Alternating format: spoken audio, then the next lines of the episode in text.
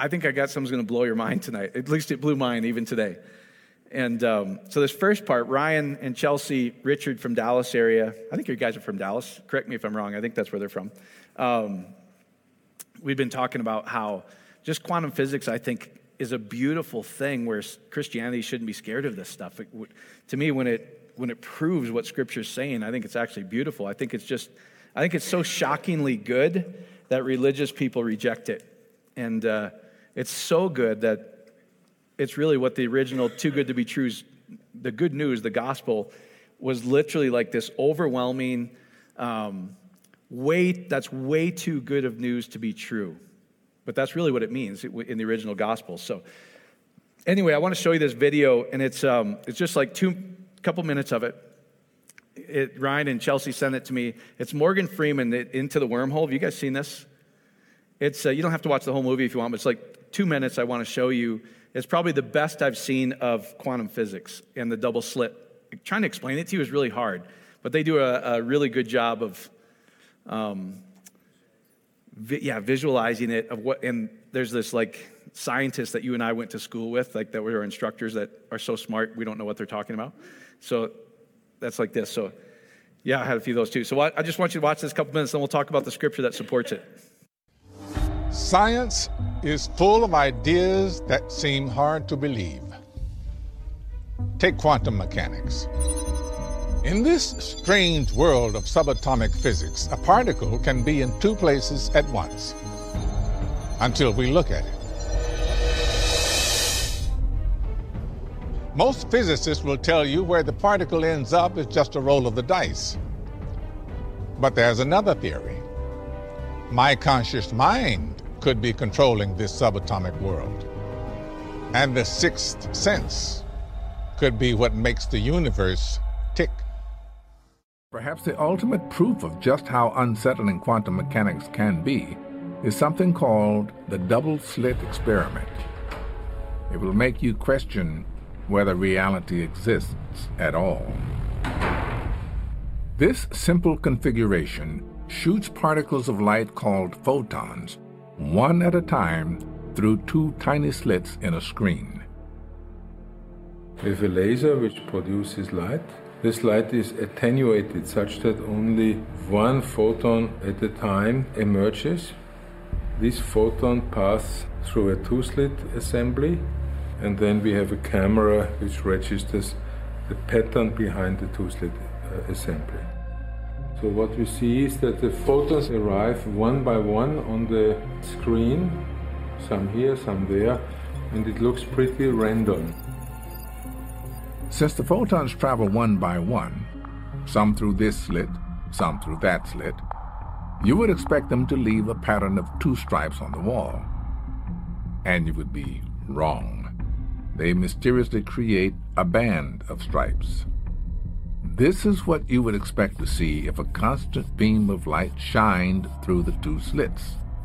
It would spread across the wall like a wave. So how can single bullet-like particles of light create a wave pattern? This could only happen if the particles go through both slits at the same time. In other words, the particle is in two places at once. But strangest of all is what happens when you put detectors next to the slits.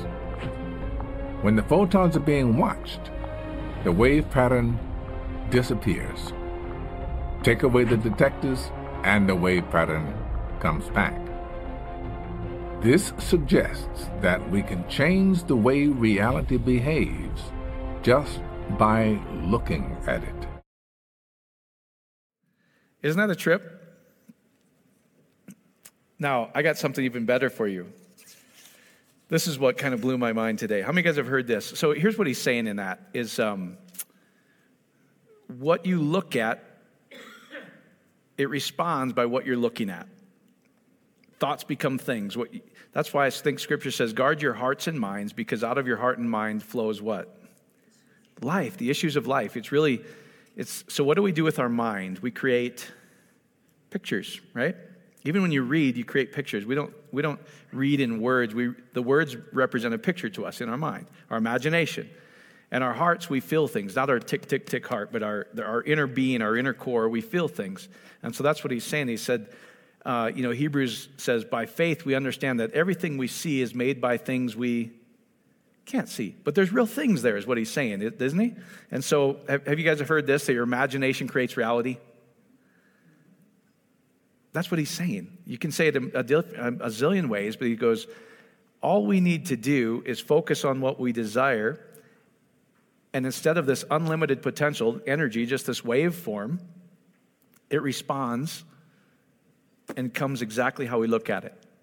Take the, take the receptors off that aren't looking at it, and what does it do? It goes back to all things are possible. You, I'll be whatever you want me to be. Isn't that amazing?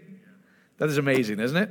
Now, this is a mind bender. I was, Barb was like, today she's like, I can tell you're all fired up about this This is one of those one of those moments where I'm like, yes, because we've all heard this that thoughts become things, imagination creates reality. Jesus in all of his prayers, the kingdom, the, the anointing within, all these secrets, like, hey, here's the keys to the kingdom. Whatever you're doing in the heavens is what's what you're going to be doing on earth, and whatever you bind in the heavens is what's going to be bound on earth. It's all the same stuff. But there's still part of me that like, show me a little bit more. Because anybody do that? Like, show me a little bit. So, anyway, if you want to look at this, this is this is Geek City. So some of you guys may not want to look at this, but it's called. Um, it was Google Tech Talks, and so you can go Google this. It's the quantum conspiracy. What, what? Wait, I got to read my own writing. So, what popularizes popularizers? That's what I, it's not a word I would use. That's why. What popularizers of quantum mechanics don't want you to know? Google Tech Talks by Dr. Ron Garret. He was one of the original guys who started Google, and now he's working for NASA doing weird stuff. Um, so anyway, he goes through um, he goes through the double slit. He goes through all the traditional quantum things where he's basically saying, "Hey, everything." Um, every atom in the universe is connected to this field that all is it's very intelligent and, and, responds and he's doing all the typical quantum quantum mechanics things like how do you explain that you take the, the receptors off and it goes back to a wave. You put them on and it goes exactly how you expect it to be. Take them off. You can't fake it out. That's, they've been doing this for 100 years. Isn't that wild? And so, uh, but at the end of this, so he's so he's going through all the math. Like Michael, you and I like geek out, but some of you guys are, who struggle with algebra don't watch this. Um, because this isn't algebra. this is this is mind bending Laplace transforms and logarithmic equations stuff. And I'm she she knows I'm like oh I love this kind of stuff. It's just stupid. Um, but at the end, so here's this very sharp guy. Uh, he goes, "What they don't want to tell you." This is quote: "We are not particles. We are not atoms. We are our thoughts." He goes, "We're an illusion." and we operate like a holograph. That was mic drop to me. It was just that next little piece like thoughts become things. Yes, what we, what we believe in our hearts will become true. And so I want you to understand this. So by faith, we understand that all things are created by things we can't see. There's not nothingness there. When he says, I've given you everything that pertains to life and godliness, he's, he's, he means it. He's like, I want you to understand, as, as an offspring of the Father, he has said we are Elohims. Doesn't it say that? He says, I have said you're Elohims. Or actually, he says, Your scriptures say you are Elohims, and scripture cannot be broken in John 10. So Elohims give birth to Elohims, right? I'm going to show you some scriptures I think that'll just rock you with this. But after all that, he goes mathematically, he goes through all these equations goes, We are not particles, we are not physical things. We are thoughts. We are an illusion and a holograph. Now, you guys know what a holograph is? So yeah, you know, what? so it'd be like this: is um, uh, you guys have seen those things like um, I always saw them in bookmarks. Like they would make a bookmark, and if you turned it a, a couple ways, you could see the same picture like ten different ways. You guys know what I'm talking about? And a holograph is this. What's so weird about those holographs is if you had a holograph and it was a picture of the Mona Lisa, and you you cut it into a hundred pieces, each piece mysteriously has the same picture. It contains everything that the original had. And so here's what they're saying. He, he goes through this whole thing and he goes, We can prove, we, can, we don't understand it, but we can prove that you're holographic. That every, every, I don't even want to say atom anymore, but that's a good way to, he goes, This is a good way for us to describe it, a particle, because that's the, the smallest thing that we know right now. And uh, he says, every particle or atom, every holograph has the same information in it and communicates with every other atom in the world. I'm going, scriptural. There's one body, there's one spirit. Doesn't he say that? And it's held together by one thing, which is me. Isn't that wild? Now, this brings a whole new meaning to me of when Jesus says, Do unto others as you do unto yourself. Why? Because that is you. Jesus says there's one body. When he's telling them, he says, Listen, he's trying to get this concept across where he's saying, You know what? Um, when, you, when you gave a drink of water to so and so, when you um, when you helped that single mom with Inspire 100, who did you do it to, what Jesus says? He did it to me, which is, if we're in union with Him, who did we really do it to? Ourselves. And science is going, hey, we don't know what this is. They call it string theory, we call it whatever. Einstein, but Einstein says exactly what this Google tech guy just said. He goes, life is a very, all it is, this is an illusion. It's what we believe in here and it projects out because if it's a very persistent one. I, it blew my mind. Or mathematically, he goes, at the end, he's going through all this and atoms and this and this, and he goes, but at the end, what the quantum physicists don't want to tell you is you're really just thought. You're a holograph projected out. What you believe in here becomes who you are. Thoughts become things. Isn't that trippy? So now all this stuff starts to make sense. Don't let the sun go down when you're angry with somebody else. Why? Because guess what? When you go through that, Sulan, we talk about this a lot, right? Um, I want you to share both your testimonies someday. Oh, you will? Can you do it tonight? Oh, you will? Oh, she doesn't know. She doesn't check her phone. That's why I asked her. So, text me. no, I, I, I, no, she doesn't. I call my kids. Right? Are you with mom? Yeah. Why doesn't she answer? She doesn't answer her phone. I don't know. So anyway, I'll, yeah, I'll bring you up in a second. Is that okay? Yeah. So anyway, um, because if you understand this, the best, the, the best times for prayer is obviously all the time, but the easiest times to get it into your heart, this is why I love the science behind it, because it's sharing scripture. When, when, when David in the Psalms is saying, On my night watch, I meditate, right? Is because when you, when you slow this analytical mind down, um, right when you're waking up, that state where you're half awake, and right when you're going to bed, that state when you're half awake, it literally you bypass this really fast and it goes into your heart. All of this is scientifically proven now. So the best times to pray is like half asleep waking up, half asleep going to bed. And just seeing what you desire the outcome to be in your life. Thoughts become things. You're really just this thought. And every atom in the universe responds correctly to what you're thinking in here.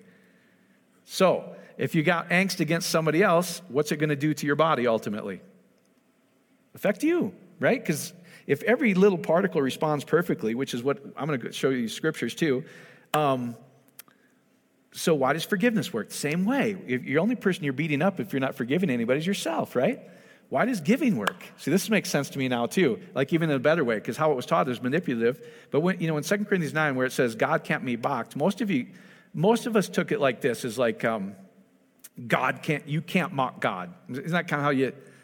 What it means is this: is it's perfect in every way.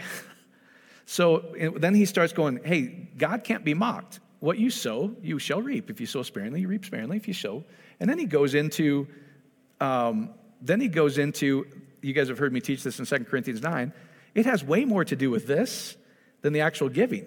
So what he's saying is this: is he's saying, listen, if you see me as only the God that's going to provide for your bread, everything will work perfectly and make sure I only have enough to provide you bread. Follow me? But if you see me, and then he, then he gives the, the analogy of he going, I want you to live like the life of Jesus, where he gives us a visual. He says, if you throw your bread as a wave goes out on the tide, what happens to it? It immediately comes back, overflowing, doesn't it? He goes, I want you to live this life. He goes, God can't be mocked. That's not, he's not angry at you going, um, Oh, that's all you gave? Right? That's not what he's doing. He's going, You can't fake this out. It's an impossibility. If you see yourself as I only have enough, where I, am not this abundant giver, everything works out to make sure you don't have enough. Does that make sense? But he goes, but if you realize that that's every atom in the universe is filled with me, the, the presence of God, God's God in that verse, he says, God agapes a what? Agapeos loves, like the deepest form of love in Greek, loves a cheerful giver. Why? He goes, because you're going to start experiencing my life. You're going to realize that as you throw that bread out, holy smokes, the, the world responds. That's where now all this stuff starts to make even more sense to me, where he says, uh, Give, and men shall give unto your bosom, pressed down, shaken together, running over. How does that work? This makes sense to me, where he's like, Listen, you can't fake this thing out. God can't be mocked. Meaning that if you see yourself as this abundant, healthy giver where this infinite supply is coming, flowing at all times, and that's all you focus on, every particle in the world has the same knowledge and the presence of God in it, and it aligns itself perfectly to make that happen to you. It's so awesome to me. Does that make sense? It's so awesome to me. So I would just start getting this picture, guys, of not this. It's like, I'm the same God. I can't be mocked. If you see myself as this stingy little thing, everything will line up to ensure that that's all you get. And he's given you everything. So it's not him. It's not him withholding anything. That's how most of us were taught, right? So, anyway, does this make sense to you? I love this stuff. So, um, a couple testimonies, and I'll bring you up, Sulan. There's just some great ones, just what's going on with this. Uh, people are starting to get this. So, thoughts become things. Here's what I want you to understand when you daydream, when, you, when you're picturing things in your mind, you just saw it scientifically. Whatever you focus on becomes. It's unlimited. So why don't we focus on good things, right? You know, Carolyn Leaf, he says, if, if you knew how bad and negative a, a, a negative thought is to you, you would never have another one. Now, that's, that's, that speaks to me because how many guys have ever had a bad thought? had a couple today, I'm sure. so it's challenging to me. I'm going, but it's also beautiful when I understand it, going, holy smoke. So I just have to picture something in my mind, and everything conforms to that and brings it into my life. Yes, that's what he's trying to tell you. What you do in the heavens is what you're going to see on earth. Isn't that awesome? Therefore, think on these things. Think on good things, right? You'll never have a negative thought that I don't have enough, that, uh, oh my God, they might have a coronavirus. Don't even think about that, right? Jeff Forrest and I were talking about that. I've known this forever. Like, when's flu season? Now. I know it's never, right. How come it's not in the summer? Because we have this collective thought as a society, like, oh no, you better go get your shot. It's flu season. People's, people are starting to focus on it, right? It was just not a thing to me. Like, no, that's not, no, no, that's not what we do, right? We don't do that. I don't have that thought. Does that, that make sense? I have this thought like, I'm just a butt kicker that eats tacos and wings and everything else, and I never get sick. Hallelujah. That's my thought. Praise God. Right? And you know what? That's what I experience, isn't it? I don't know how it works. It's just, I am not worried about how it works. I just want to live like that. Anybody else want to live like that? I do. And if you don't, that's okay. It's just better. It's just better to live life and live it more abundantly, in my opinion. So I want to share a couple uh, some cool testimonies too. So anyway, um, some of you guys know our friends uh, Carrie and Cheryl Hickman and their son CJ out in Maryland. This is powerful. And this is um, Ashley, like the prayer group that we're doing. Guys, these, there's some people that understand this stuff. Ashley and different people as part of that. And if you want to be part of that, um, it's not a place where we discuss theology. It's where we get to we get busy and do this stuff. Okay, so um, because we understand what prayer is. It's not begging God, it's really just picturing exactly what the end result would be. And, and Carrie and, and uh, Cheryl and CJ and Marilyn get this, which is pretty fun. So, anyway, this was um, 11, 11.06 a.m. at 5.04, or February 4, 11.06 a.m. So, happy Tuesday, Mike and Freedom Family. This, e- this email is for an agreement for my Uncle Alan. Two years ago, he had a kidney transplant and the kidney was defective. um, uh, the kidney caused infection to build up in his body and was in a lot of pain. I told my mother, This is how we're going to pray. We're going to focus on how good we're going to feel when Uncle Alan calls us and tells us he has no more pain. So they didn't ask for God to heal him. What did they do? They pictured Uncle Alan calling them, going, I feel so great, I don't have any pain. And whatever we picture does what? Becomes. Now, is that cool or is that cool? You mean all I have to do is picture it Yes, guard your hearts and minds with everything, because out of it is where life is going to come. That's the divinity within, all right? So that was uh, 11.06 a.m., February, February 4. February 5, 10.05 a.m., 23 hours later. I just got off the phone with my Uncle Alan. Cheryl, I praise God for what he's doing. I have no pain and feel really good. She's got a bunch of hand claps like this. It happened exactly how she pictured it. I am so grateful for the revelation we're now walking in. I used the wording from one of the sisters that she saw you up here reading a testimony during the service, and I said, Yes, Father. Mike's going to share our testimony of Uncle Alan, bunch of exclamation points. I'm in a restaurant right she's so funny. I'm in a restaurant right now. I don't want these people to call folks in white coats to get me out of here, thinking I'm crazy, but I can tell you my mind is blown away. Is that fun? And then she shares a bunch more of like really miraculous stuff, exactly how she pictured it. That's cool, isn't it? Isn't that a good way to heal? I think. So uh, let's see. Um, uh, Jennifer, this is cool, out in South Carolina. I want to share another uh, incredible manifestation of his goodness. We've been visualizing abundance in every area of our lives. She doesn't want me to share where she works, etc., but she's a professional in a pretty big company that you would know. Jeannie and I have been visualizing abundance in every area of our lives. I'm already at 120% uh, rate compared to all 600 of my peers. My boss told me he went to our director and showed me showed him out of 600 of my peers, I'm performing high above every one of them. I got the largest raise I've ever received. Awesome stuff. Isn't that fun? And then uh, Georgia, Trinidad, Tobago.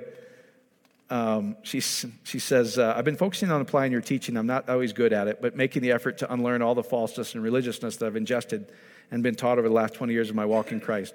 I say all that to say this. I recently received a position that's job related that I so wanted at my current institution. Hallelujah. uh, I see my life changing for the better. I've coined 2020 and beyond my year of winning. Thank you for your very real, practical, authentic, Christ like teachings. God's abundant blessings to you and all connected to you. So we had communicated on, on um, freedomministries.live, just going, here's how you pray. Just teaching her this stuff. Isn't that fun? So, Sulin, I want to share your testimony. So, which mic do you want me to use, bud? Okay. We'll use, uh, is this Beth's? Cool. Whatever you want to share. You guys know Sue Lynn Blackwood, right? Pray for her. Seven men in the house, one woman. Yeah. I'm the queen. That's true. That's right. I love it. So um, I was sharing with Mike and Barb the other day a couple testimonies.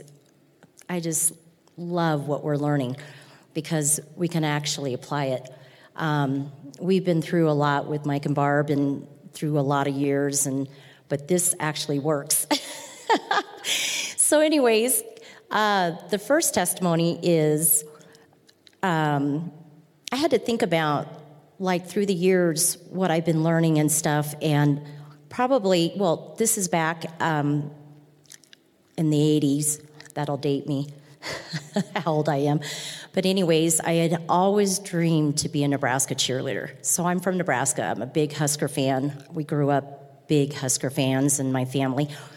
And I really wanted to be um, on the Yell Squad, the co ed squad where you get thrown up in the air. And, and um, so I just remember looking back at what I did to make that team. And um, I literally would meditate and think about being a Nebraska cheerleader. What would that feel like? What would that feel like to be a Nebraska cheerleader? And I, um, and I'm not embarrassed to say this, but I actually interviewed myself. And so I would sit in these chairs and I would say, So, Sulin, what would it feel like to be a Nebraska cheerleader? And then I would sit over here and I'd say, Oh, let me just tell you. It feels so awesome, you know?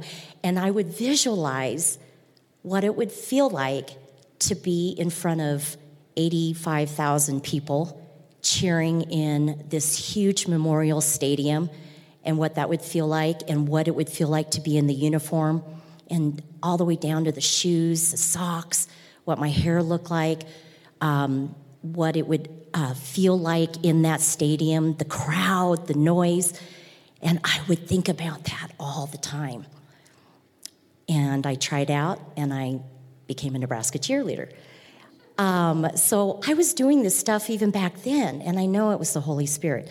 But as time went on, I got married and had all these boys, and um, my oldest is a senior this year, and um, he'll be graduating here pretty soon.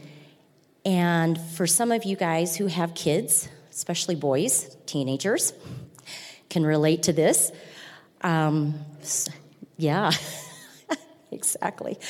Um, so, about three years ago, Samuel just was lost, just was making really poor choices. Um, we just didn't know who this kid was. And, you know, we had sowed a lot of seeds into our boys, and we just thought, what in the world is going on? I mean, he was just, his association was awful. He was just really making poor decisions. Um, and I was beside myself. And I just remember just getting to the point that every time he would walk into a room, I would just, I know my energy that I was putting off was just like, don't even be here. I don't even want you here. Um, and, you know, we'd knock heads a lot and he was just really angry and it was just not good and i had to realize i had to put pastor mike was saying you know all this what are you thinking what are your thoughts you know what are you pondering on what are you meditating because thoughts become things and i had to really think about it and i was like oh my goodness all i've been thinking about was every time samuel would do something I literally would be like, now what? You are such a royal screw up. And those would be my thoughts every single time. And I realized that's what I was doing. And I was like, whoa, I gotta, I gotta change how I'm thinking. So I started really thinking about what I was thinking all the time and before I go to sleep and when I'd wake up and during, I mean, all day long, I would only think about what I wanted and what I desired. And what would that feel like? So I would take my morning walks and I would say, Oh, Sue Lynn, what is it? What does it feel like to have six black men boys um, that prosper in everything that they do? And I'd be like, Oh, let me just tell you. And I'd interview myself.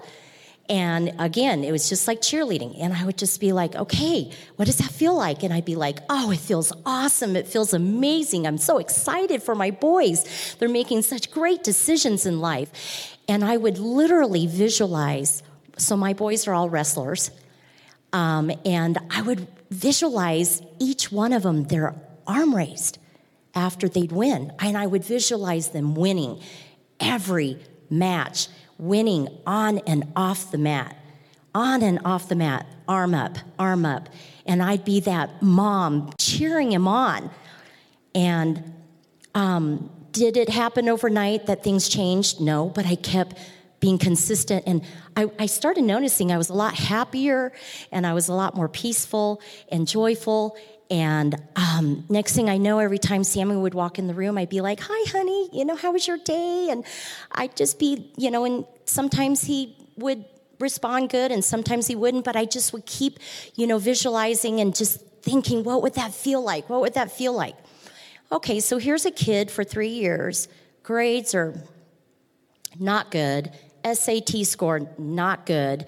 Um, you know, we had all these aspirations and wonderful things that we wanted him to do after col- or after high school. We wanted him to go to a D1 college and get a scholarship to wrestle and and uh, at this point we were like, we just want you to graduate from high school now. you know, I mean like forget the scholarship. But I just kept thinking, no, everything my boys do prospers. Everything. And so I don't know how, I just was like, that's not my job to know how this is going to work. I don't, that, I don't care about that. I don't care about the details. I just know all, I'm going to do is think about what I want. How do I want the outcome to be?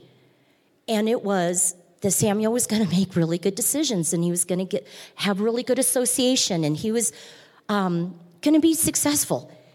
So I kid you not, this, this is just amazing. So, about a couple months ago, out of the blue, my husband says to me, um, A friend of ours is applying for a wrestling head coach position at a college in Kansas. And I'm going to be, you know, ref- recommending him. A couple weeks later, the friend gets the job. The first person he calls is us and says, My first scholarship that I want to hand out as head coach is Samuel. Okay, let me just tell you something. In the natural, it doesn't look at all correct.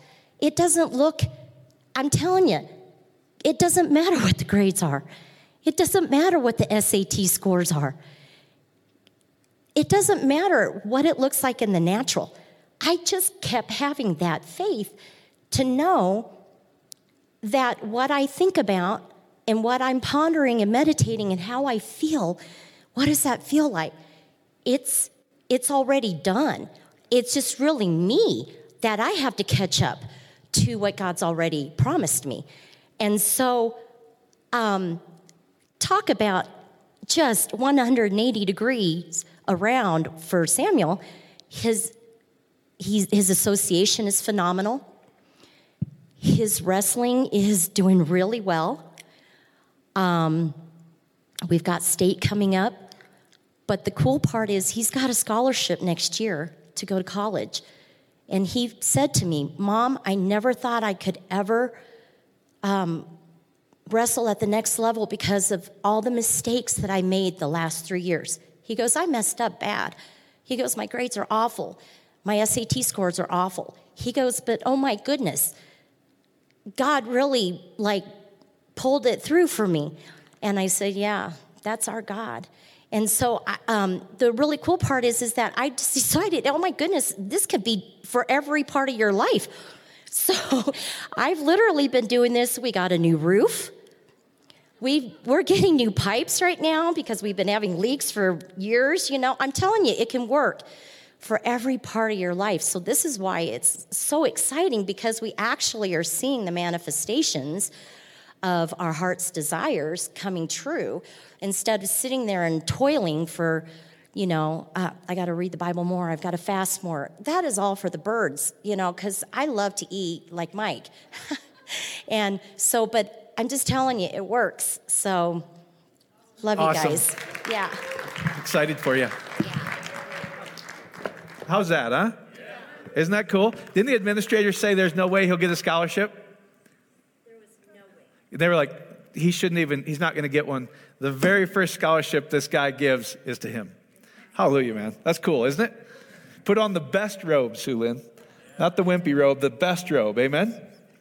Yeah, he's not the 10th scholarship, the number one scholarship. And like, like some of the top 10 in the, in the world are going to be wrestling with him, right? How's that? God just rearranges it. Like, hey, you know what? This friend who knows the character of the family all of a sudden becomes this college head coach. And he goes, I know the people, I know these character, I don't care about the grades. This is the kid I want scholarship. Pretty cool, isn't it? Okay, better hurry now. it, we could stop, couldn't we? We could stop. That awesome, awesome job. It's exciting, isn't it? So let me give you some scripture just so you don't think I'm making this stuff up, though. Okay? All right. I just want to show you a couple things. This is, this is me. As the offspring of the Father, we're creative beings and have the ability to take the shapeless spirit. All things are possible, right? The unlimited energy of God and mold it and shape it. Now, you may not believe this, but here's Dr. Gregg Braden. If some of you guys are looking for a, an easy, um, how does this, the quantum world work? The divine matrix is pretty good. Now, some of you guys might get freaked out about some of the things because he's just a scientist, but I love it. I love this stuff. And just sift through it. If you go like, I don't agree with that, don't worry about it. But they do a really, here's the, here's the wild part. They can duplicate this over and over and over, right? So if you got, and we can duplicate this. This is what's so cool. So you business owners, you people, your marriages, your health, your whatever, we can teach you how to do this. It's not that difficult, actually. The only difficult part is getting you out of your way, right? So Anyway, Dr. Braden, he goes, There's an intelligent field of energy that underlies all creation. It is divine matrix that connects all of creation. It's the bridge between our inner and outer worlds, between the thoughts, feelings, emotions, beliefs, prayers we create inside our bodies and the fact they create beyond our bodies. I love that. One of my favorite quotes by Neville is this. Is, this is, I love this. Somehow this just resonates in my heart where I, can, I know it's so true. He says, Most men are totally unaware of the creative power of imagination. We just saw it in science. We just saw living testimonies, didn't we? So, um, and we bow before the dictates of facts and accept life on the basis of the world without, meaning that we let this determine what we think God is like. Follow me? Versus go within and mold and shape what we want. So, but when you discover the creative power within yourself, you will boldly assert the creative power within yourself and boldly assert the supremacy of imagination and put all things in subjection to it. When we read in the, the creation narrative, doesn't he say we have dominion over all things? He actually says it, doesn't it? Maybe we should believe your book. So, imagination is the creative power of men. I love this next part. There's nothing under heaven that is not as plastic as potter's clay to the touch of the shaping spirit of imagination. I love that. That means no freaking out. Something going on in your life, what do we do? Huh, there's nothing going on, right? The experts at school are going, this is what we do for a living. He's not going to get a scholarship. No, no, no. He's going to get the number one scholarship before your kids. Huh. I love that stuff. I love that. We're for the display of his splendor. Amen? That's just, it is that. It's like nanner, nanner, nanner, right? It's like, just take your worries about, leave that somewhere else. We don't want to participate in all that. So let's read this. Does the Bible actually say this, that there's this creative matrix everywhere? So, um, let's go to Colossians. Well, you could go to John 1, right? John 1. In the beginning, he talks about there's nothing made that wasn't made, and it's in him, doesn't it? I want to read this Colossians 1, and then this is pretty cool too. Because I think everybody's, everything's saying the same thing. So Colossians Colossians 1, let's see where I want to start. Um, okay, so let me do, yeah, Colossians 1, I'll start in verse 15. So some of you guys are watching online. Who is, he is the, in, in he is the image Oh, yeah, we could, uh, man, I, once I get going, I get excited, but I, I, better stay here. Who is the image of the invisible God. So God's invisible, but if we see Jesus, we see what it looks like, right? He's the image of the invisible God, the firstborn over how many creatures? All. Okay? So he's the firstborn over, over all creation or every creature, this, one, this translation says. For by him were all things created that are in heaven and that are on earth, visible, invisible, whether thrones, dominions, principalities, powers, all things were created by him and for him. And he is before all things, and by him all things exist. Let me just check one thing here a minute uh, there was something that would that blew my. Okay, and he is the head of the body. You and I, the church, the ecclesia, right? Who is the beginning, the firstborn from the dead, that in, that in all things might have preeminence for it please the Father, that in him should all fullness dwell. So what he's saying is, he's going, Jesus is the head of what? You and I, the body. So is my head attached to my body? So is he attached to your body? Yes, that's what, that's what he's saying, right? He's using metaphors of visible things we can understand.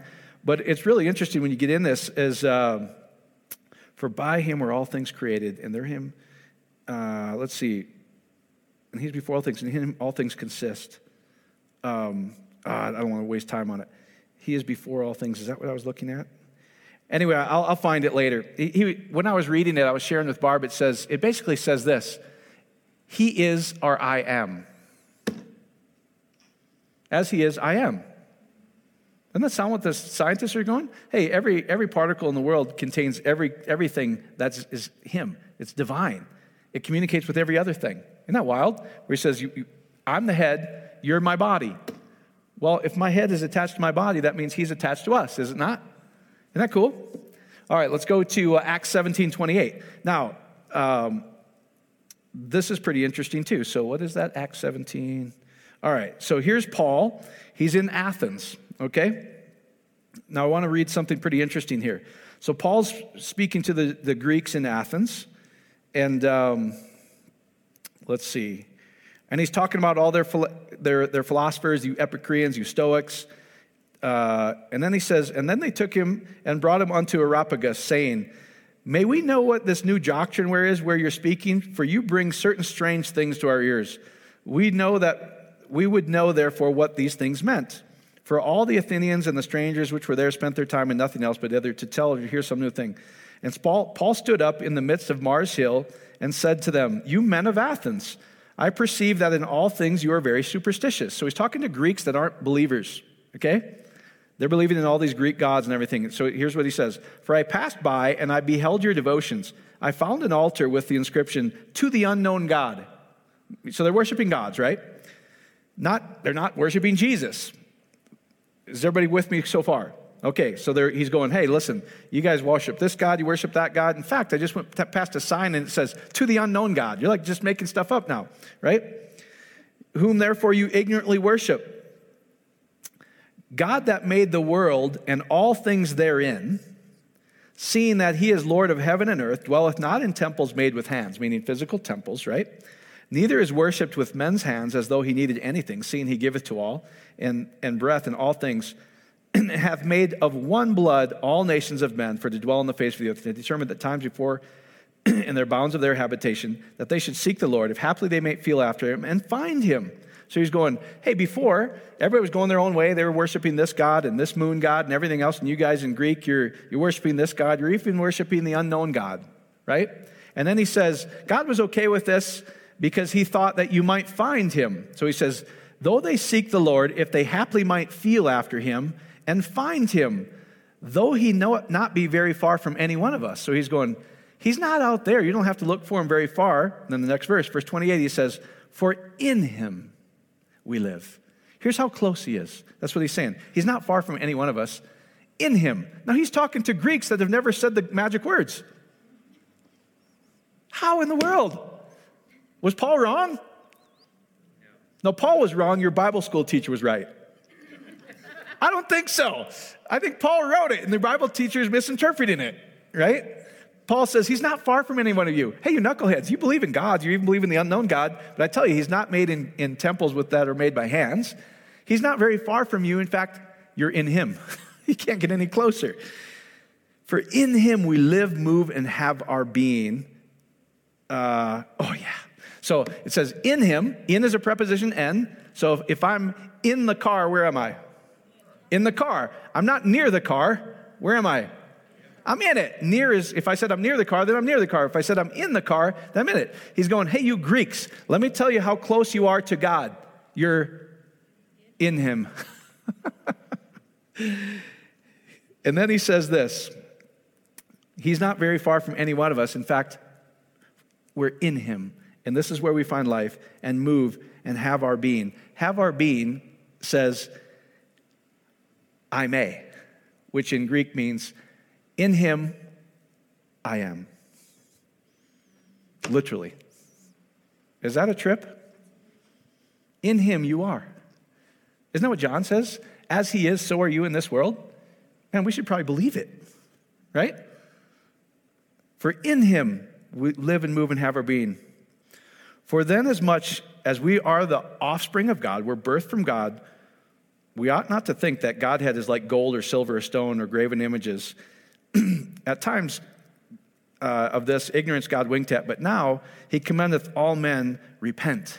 Meaning, here's how it's taught you better get your act together. Because if not, if, you if, if you don't have him jump into your heart, then it's going to end up really bad for you. That's not what Paul's saying. What's Paul saying? He's not far from you. In fact, you're in him and you are, I am. this is going to get me thrown out of every church. And I'm just reading your book. But it gets me so excited. It's telling you exactly what these guys are saying. There's this intelligent field. It's, a, it's like this by faith, we understand that we're in this thing that's responsive to us, that what we see and feel becomes us. I am who I am, right? You guys get this? It's a trip, isn't it? So, the secret of the kingdom of God. He goes, I'm going to give you the secret of the kingdom of God. I'm going to give you the mysteries of the kingdom of God. Lord, teach us how to pray. What's he saying? He's saying this over and over, isn't he? All right, let's go to this next slide. i am going to do a better job of Genesis 1. I was all excited last week, and I know I didn't do a very good job of this. So, all right, so let's, this is the first verse, Genesis 1 1. How many words are in the, the first verse? Anybody know? Seven. What's the number of perfection? Seven. Everything is right here. The secret of the kingdom of God, how to pray, everything's right here. So, seven's the number of perfection. What's the number of man's efforts? Six. On the sixth day, man was created. So, if you look at this, the very center, that, that look, looks like, like kind of a backwards N and kind of a, a small n in the very center, it's et. You guys see that? It's the, it's the first and last alphabet of the Hebrew letters. It's the Aleph Toph. So Jesus, and if you look it up, it says untranslatable. No, they read it. You guys read it. Your Bible school, you read it. What is it? If you're going to take it literally, what is it? They don't know. But if you actually read your book, it tells you. Jesus says, I am that. I'm in the very center. In God, you are complete in Christ, nothing lacking. And Jesus Christ, he says, Jesus Christ is Aleph Toph. Jesus is what? Yesh- Yahweh saves. It's a, it's, a, it's a combination of two words. Yahweh saves, Yeshua. Right? Now, when people go, um, do, you know the, uh, do you know Jesus? I would contend most people don't. They've confessed him, they go to church, they do all these things, they don't know that. They don't, know, they don't understand it. You know, his name is not Yeshua in Chinese. It's not a head knowledge of, I know his name. That always confounded me. I'm like, how do I, if I know his name, he jumps into me? And now I'm good? What? That never made sense to me, honestly. We, we would have these long theological discussions. I go, I know he's this mega pastor guy, but that makes no sense to me. Like, how did everything work in my life before? Because it worked. I was like, it's like, I didn't have a curfew since I was six years old and got straight A's. How's that work? I just like, you know what, God, I need some help. Give me the answers on the test tomorrow. And I would get them, wouldn't they? I even got A's in typing. Men don't get A's in typing, guys. It's just, it doesn't, and I'm not feminine. It's like, no, I still got, how does that work? I don't know how it works. I just know it works. That's the mystery of the kingdom of God, right? I'm like, I know him, he knows me, we're cool. God, we're cool in this, right? Isn't that amazing? It's kind of like you, Sulin. I would watch all the pastors' kids and all these kids and all the other good little two shoes kids, and their life was miserable. And I'm this kid running around as a little terrorist, no curfews and six years old, and everything in my life worked. Now, you got to confound a churchgoer. Figure that one out. It's because I was never separated from him. I knew him from this high. Does that make sense? The, the greatest lie, in my opinion, is the lie of separation. Science is telling you that's, that's a lie. That's a lie from the pit of hell if you want to believe in that. But we made that stuff up too. So, anyway, in the beginning, created God, Aleph Toph, Jesus Christ. Yahweh is salvation and the anointing, Jesus Christ. Salvation is within and the anointing is within. You're complete in Christ, nothing lacking. The very first verse. See how it's in the very middle of seven, the number of completion? All right. So you're complete in Christ, nothing lacking. In the very middle is the Aleph Toph, which Jesus Christ says is Yud He Vav He, is salvation, and the anointing in God is in the very center of you. Jesus comes along and he says, The kingdom of God is where? In the very center, within. I'm going to put it where all it's, I'm not in temples made with hands, I'm made with you. You're where I dwell, you're my tabernacle. Jesus says, All the law, the Psalms, and the prophets are written about who? Him. Says the law, the Psalms, and the prophets are just shadows. It's not the real thing. But now, Hebrews 11 1, but faith is the real thing. So, what he's saying is all these old stories, these allegories in the Old Testament, all creation is telling the same story. It's not the real thing, it's just a shadow. So, all these stories in the scriptures, etc., but it's something very real, it's very serious, right? And then he says, it's not the real thing, but the spiritual is the real thing. So, all these pictures of the tabernacle, what is a picture of? You. It's you. It's about his greatest creation. The tabernacle is within. Does that make sense? So, all right. So here's now I want to show you something pretty cool. So from the beginning, in the beginning, it, we think of time frame. It is time frame, but he goes from the very beginning, or the very principal thing is that bara, which we'll get into a little bit. God created the heavens, and then you see where it says the heavens and the earth, that end, it's the first time Vav is introduced. Vav is the sixth letter of the Hebrew alphabet. Vav, God, man was created on what day? The sixth day. It's the sixth word. It's the first time Vav is, and guess what a picture of Vav is? A divine connector. It connects whatever it touches, and it's the number of man. Huh. So, Vav, if we just take that Vav, Aleph, Bet, Vav is man, is, and it connects whatever it touches. Vav is touch, connected to what? Jesus Christ, the anointing. And guess what? Where heaven is connected to earth, because that's what Vav does, it's the divine connector, is where? In man. Is that a trip or is that a trip? Is that cool or is that cool? Genesis 1 has everything you need. Well, of course, because the number of perfection is seven. It only te- took seven words to figure it out. Isn't that beautiful? I think that's absolutely stunning. Let's go to this next uh, uh, all right, so we're in creative beings with the union of God. What we, we can take this unlimited, where heaven meets earth, where this unlimited spiritual meets earth is us, where he says the tabernacle. In the Old Testament, when the high priest would go into the Holy of Holies, the Ark of the Covenant, where, where supposedly God was, right? And the scriptures say this is if the high priest went in there, whatever he asked for for the nation of Israel, if he came out alive, did God grant his prayer? Yes. What is it a picture of? The veil's gone now. Every one of you can go to the tabernacle of David. The cherubim is where God's presence is, and you're that tabernacle. So whatever you picture here is true prayer. Whatever you picture here is you. It's yes and amen. You want that? Yes. So th- only think on good things. Because if you think on bad things, what's it going to give you? Yes and amen. Don't. I, I tried to warn you. Choose life. I've, I've set before you life and death. Choose life. Only think on good things, right? Because that's all you're going to get. Are you telling me? Yes, I'm trying to tell you. I'm trying to tell you. Isn't that amazing? So, even if it looks impossible, unreasonable, forget that, right? All things are possible with God. Doesn't he say that? All things are possible with God. Vav, human beings, are attached to Aleph Toph. So if all things are possible with God, with God all things are possible, how many possible things are possible to you? All but not out here, because what you do in the heavens, in the spiritual, within the tabernacle, when you go into the holiest of holies between the cherubim, whatever you ask for there, when they said, Jesus, teach us how to pray, don't use words like your Bible teachers. They're, they, they use vain repetitions, thinking they're going to be heard, right? That's why we don't do long prayer meetings. What a waste of time. Hey, here's what we're going to do we're going to see your uncle calling you tomorrow and saying, Man, I feel amazing. Whoa, this is tripping me out. That's exactly what happened, she said. It's a better way to pray, isn't it? Oh, God, please. No. What he sees what you do within, and what you do within your closet is going to be seen by everybody without. You get how all this is the same. Quantum physics, you look at something, and that unlimited potential becomes exactly what you're looking at. So, what are you looking at in here? If you feel like crap, I know you're looking at the wrong thing all day.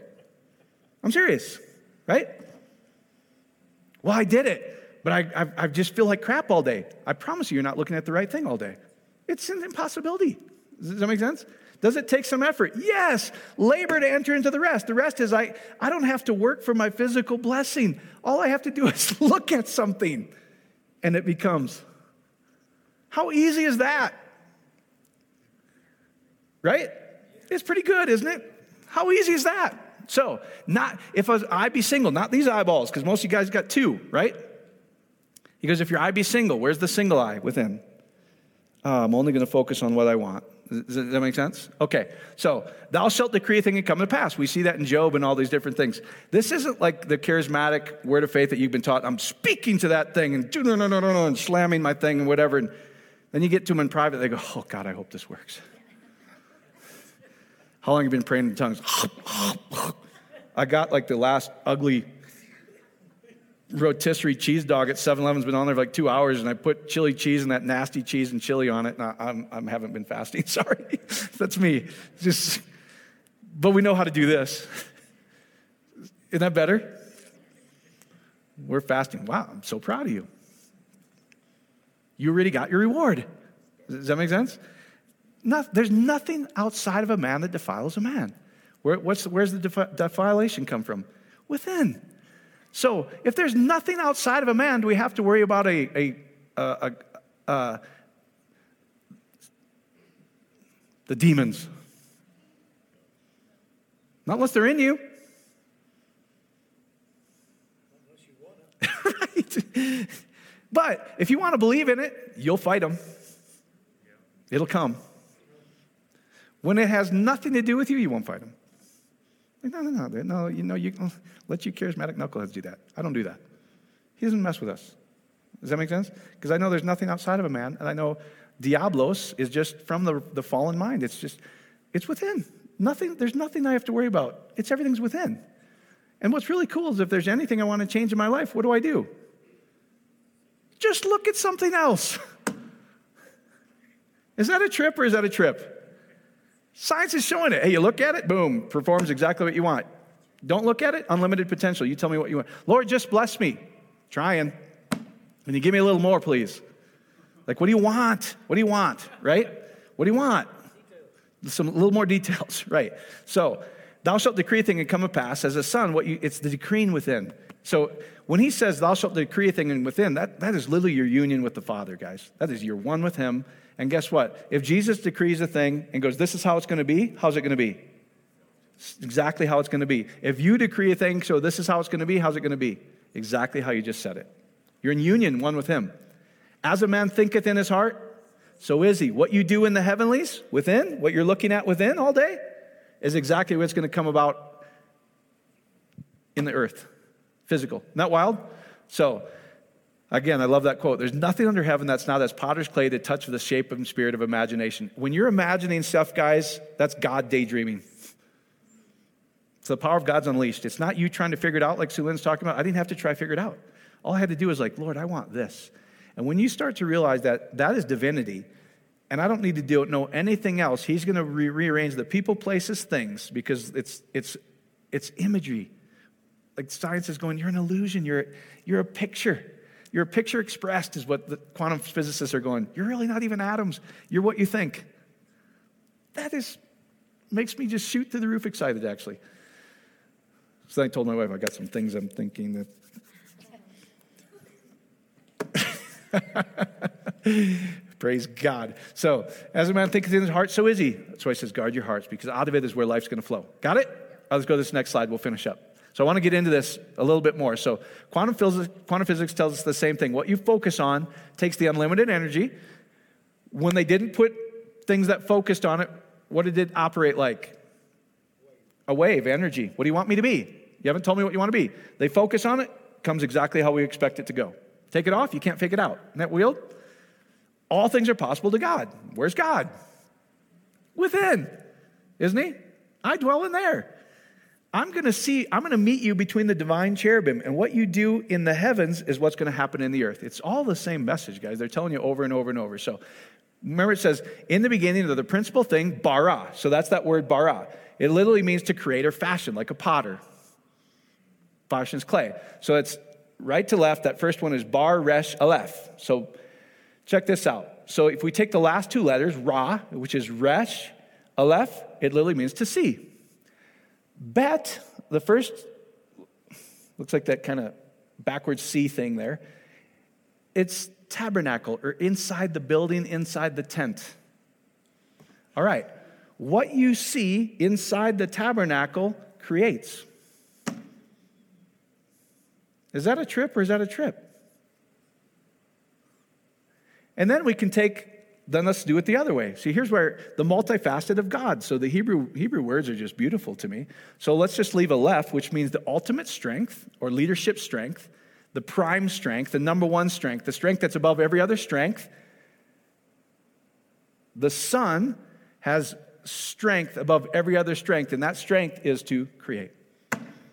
And how it works is what you see inside the tabernacle, because you're the tabernacle, is what's going to happen physically. In the beginning, this is how it was, but all the foundations of the world out of place. We started teaching this nonsense of separation. You forgot who you were. You know what Jesus said in John 10? I'm trying to tell you, your own book says you're Elohim's, but in Scripture can't be broken. I'm just telling you I'm the Son. Blasphemy. Let's kill him. Wouldn't this be a good thing to know? So if you could teach your kids anything, Jesus, teach us how to pray. Our Father. Man, if you're a father, you're a son. The Son has the ultimate strength to create, just like me. Elohims give birth to Elohims. Isn't that amazing? Isn't that a, isn't that a trip? Just, just be careful because you have this unlimited power. You can use it backwards. That's evil. Life live backwards. Does that make sense? I've set before you this amazing ability as a sons. Please choose life. Because if you don't, it's going to be a mess. And who's it really going to mess with? You. Do unto others as you do unto yourself, because it really is yourself. There's one body, there's one spirit. We're holographic, we're attached to every atom in the universe. Uh, now I've got to change my talk. It's not even atoms, you're not even an atom. it blew, that blew my mind today because it's what I'm believing. I'm like, oh my God, the best scientists in the world are going, you're just a thought. What you think is who you are. It's like this beautiful holograph you create. Now, if you want to change anything about your life, think on different things. Therefore, think on these things, things that are lovely, pure, because that's what you're going to get. Follow me? You guys get it? Is that good? All right, I think I, I have one more slide, but we're done. We, you can get to your feet, but this, I think, I don't know. That's it? Okay. Good. Enough. What else do you need? All right, so, all right. Hey, we've got some medical issues. My uncle, all we did, and what Carrie and Cheryl and CJ did is said, you know what? We're going to see in the tabernacle our uncle calling us, going, I feel amazing. 23 hours later, Cheryl, I feel amazing. From intensive care, surgery, I feel amazing. Get me out of here. Because this is kind of blowing me away. How simple this really is. Isn't that awesome? That's pretty cool, isn't it? Hey, Sulin, your son, uh, nice try, but he kind of messed up. He doesn't have good, good enough grades. My kids are perfect. Such good little kids. They'll never get a scholarship. The mom understands who she is. What she sees as a son or daughter within her tabernacle has the power to create and fashion the life she designs. My son, I remember she was getting just as fired up at our house. She's like, This is what I started to do. It took work in the beginning, didn't it? It takes work, doesn't it? Because we want to be religious, self righteous turds, don't we? We're like, This, uh, I do it, right? Wait a minute, catch myself. What am I doing? I'm creating what I don't want, right? I'm, I'm probably not the only one that does it, but I do it, right? Good. I can be king of it sometimes, can't we all? We're just like, geez, it's so simple. We're, hmm. you know what? My son's got a scholarship. Everything he touches prospers. I've got such, I don't remember exactly what you said, but basically along this line, right? I saw the difference. They'd come over to the house. I'm like, man, Samuel, proud of you, man. Like, you're a freaking stud. Pastor Mike, I got the first scholarship they ever gave me. I'm so fired up about life. And this is him talking to me where before he's like, yeah, whatever. Let me, where's my skateboard, right? And now he's going, I'm so fired up. I'm wrestling the best people in the world. Guess what? Mom's, mom's out there going, I'm seeing in the tabernacle exactly what I want. I am a child of God. I'm starting to create the, the life I want. Not exactly, not immediately, but it happened. You guys getting this? So, what do you want? Whether it's health, whether it's finances, whatever, you don't have to make sense. All things are possible to God. In fact, He's got ways higher than your ways. So don't try to figure it out. When you try to figure it out is when you screw up, because then you start thinking about the wrong thing. Right? Actually, I've seen you do it. Like, you know what? This is who I'm going to be. I'm going to be this prosperous giver where I just kick butt and work and everything starts working for me. I'm this thing, and boom, break all sales records, right? Isn't that fun? Hallelujah. Isn't that easier? Here's what you need to do get into a good Bible study. No, Run! Run! Get out of there. Exactly, Esther. I think that was you. Uh, was that you? Oh, I heard your voice. Yeah. No, some are good, but not very many. So I've never been in one. But I'm like, man, these guys, they got, they got it. They're fired up. They're like, what does what do you think about that scripture? I don't really want to know what you think about that scripture. I want to know what he thinks about that scripture. And he says, You're a son with the ability to form and fashion. I've created you in my image. You're a little Elohim. Now go act like it. Don't act like the humans anymore. Get it? You got it. All right. So if you want to give, Father, we just thank you. Thank you for all the people that give online. And I hope you get this, guys. Start seeing yourself as this abundant, overflowing. His everything he is, guys, is in every atom of the universe. Does he have unlimited supply? Yes. Is, is, is every atom in the universe ultimately powerful? I mean, we, I don't know what you even call it anymore, but we used to call it the atomic bomb. If you, the smallest particle we know of, if you split it, what happens? All of Colorado Springs is wiped out. That smallest little thing. And he goes, he's, that contains everything he is. So it's this creative flow of energy, of whatever you want to call it, his love, his power, his abundance is, is flowing in through us and is our I am, is what scripture says. Isn't that amazing? So we have this ability as sons to take this creative ability that's inflowing in, in every atom of the universe and go, you know what? This is who I'm going to start being. Does that make sense? I'm trying to guys get this, man. If you see me as only enough, God so loved the world, he did what? He gave. That's, that's who he is. Because he knows that if I throw my bread on many waters, what happens to it? It comes back. I'm the same God. If you think I'm just a stingy guy, God can't be mocked. That's what you're going to get. It's not that he's mad at you. He loves you perfectly. He's going, man, I wish my kids would get this, right? And then Paul is going, but here's who you really are. When you throw your bread on many waters, all grace, every atom in the universe responds to you. He goes, mm, this kid gets it. The unlimited supply is flowing through you, in you, and you can always have enough. You guys get it? That's why we give. And it says, and we give in how many situations? All. We'll always have enough and enough to give. You guys get this? You do what you want with that, but God won't be mocked. And it's not a threat. That's what I'm trying to. You guys, my, is my heart, you guys hearing this okay? Okay, because he, he's like, that's why we do inspire and all the things we're doing, because we want you to experience his life. Because if you get it, if you give, what happens to it? The world responds, the whole body responds and goes, If you give, men will give unto your bosom, pressed down, shaken together, running over. That's like, you, coaches are going to get hired out of nowhere and go, You're the first guy, because I know the character. How did that happen? Did you know that was going to happen? No. But it happened.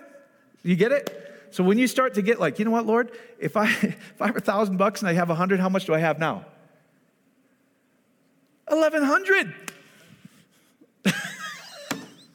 you get this? Because when you put it out on the waves, what happens to the tide? It comes right back. Never, there's an infinite supply. He's in every end of years responds to you. You get it?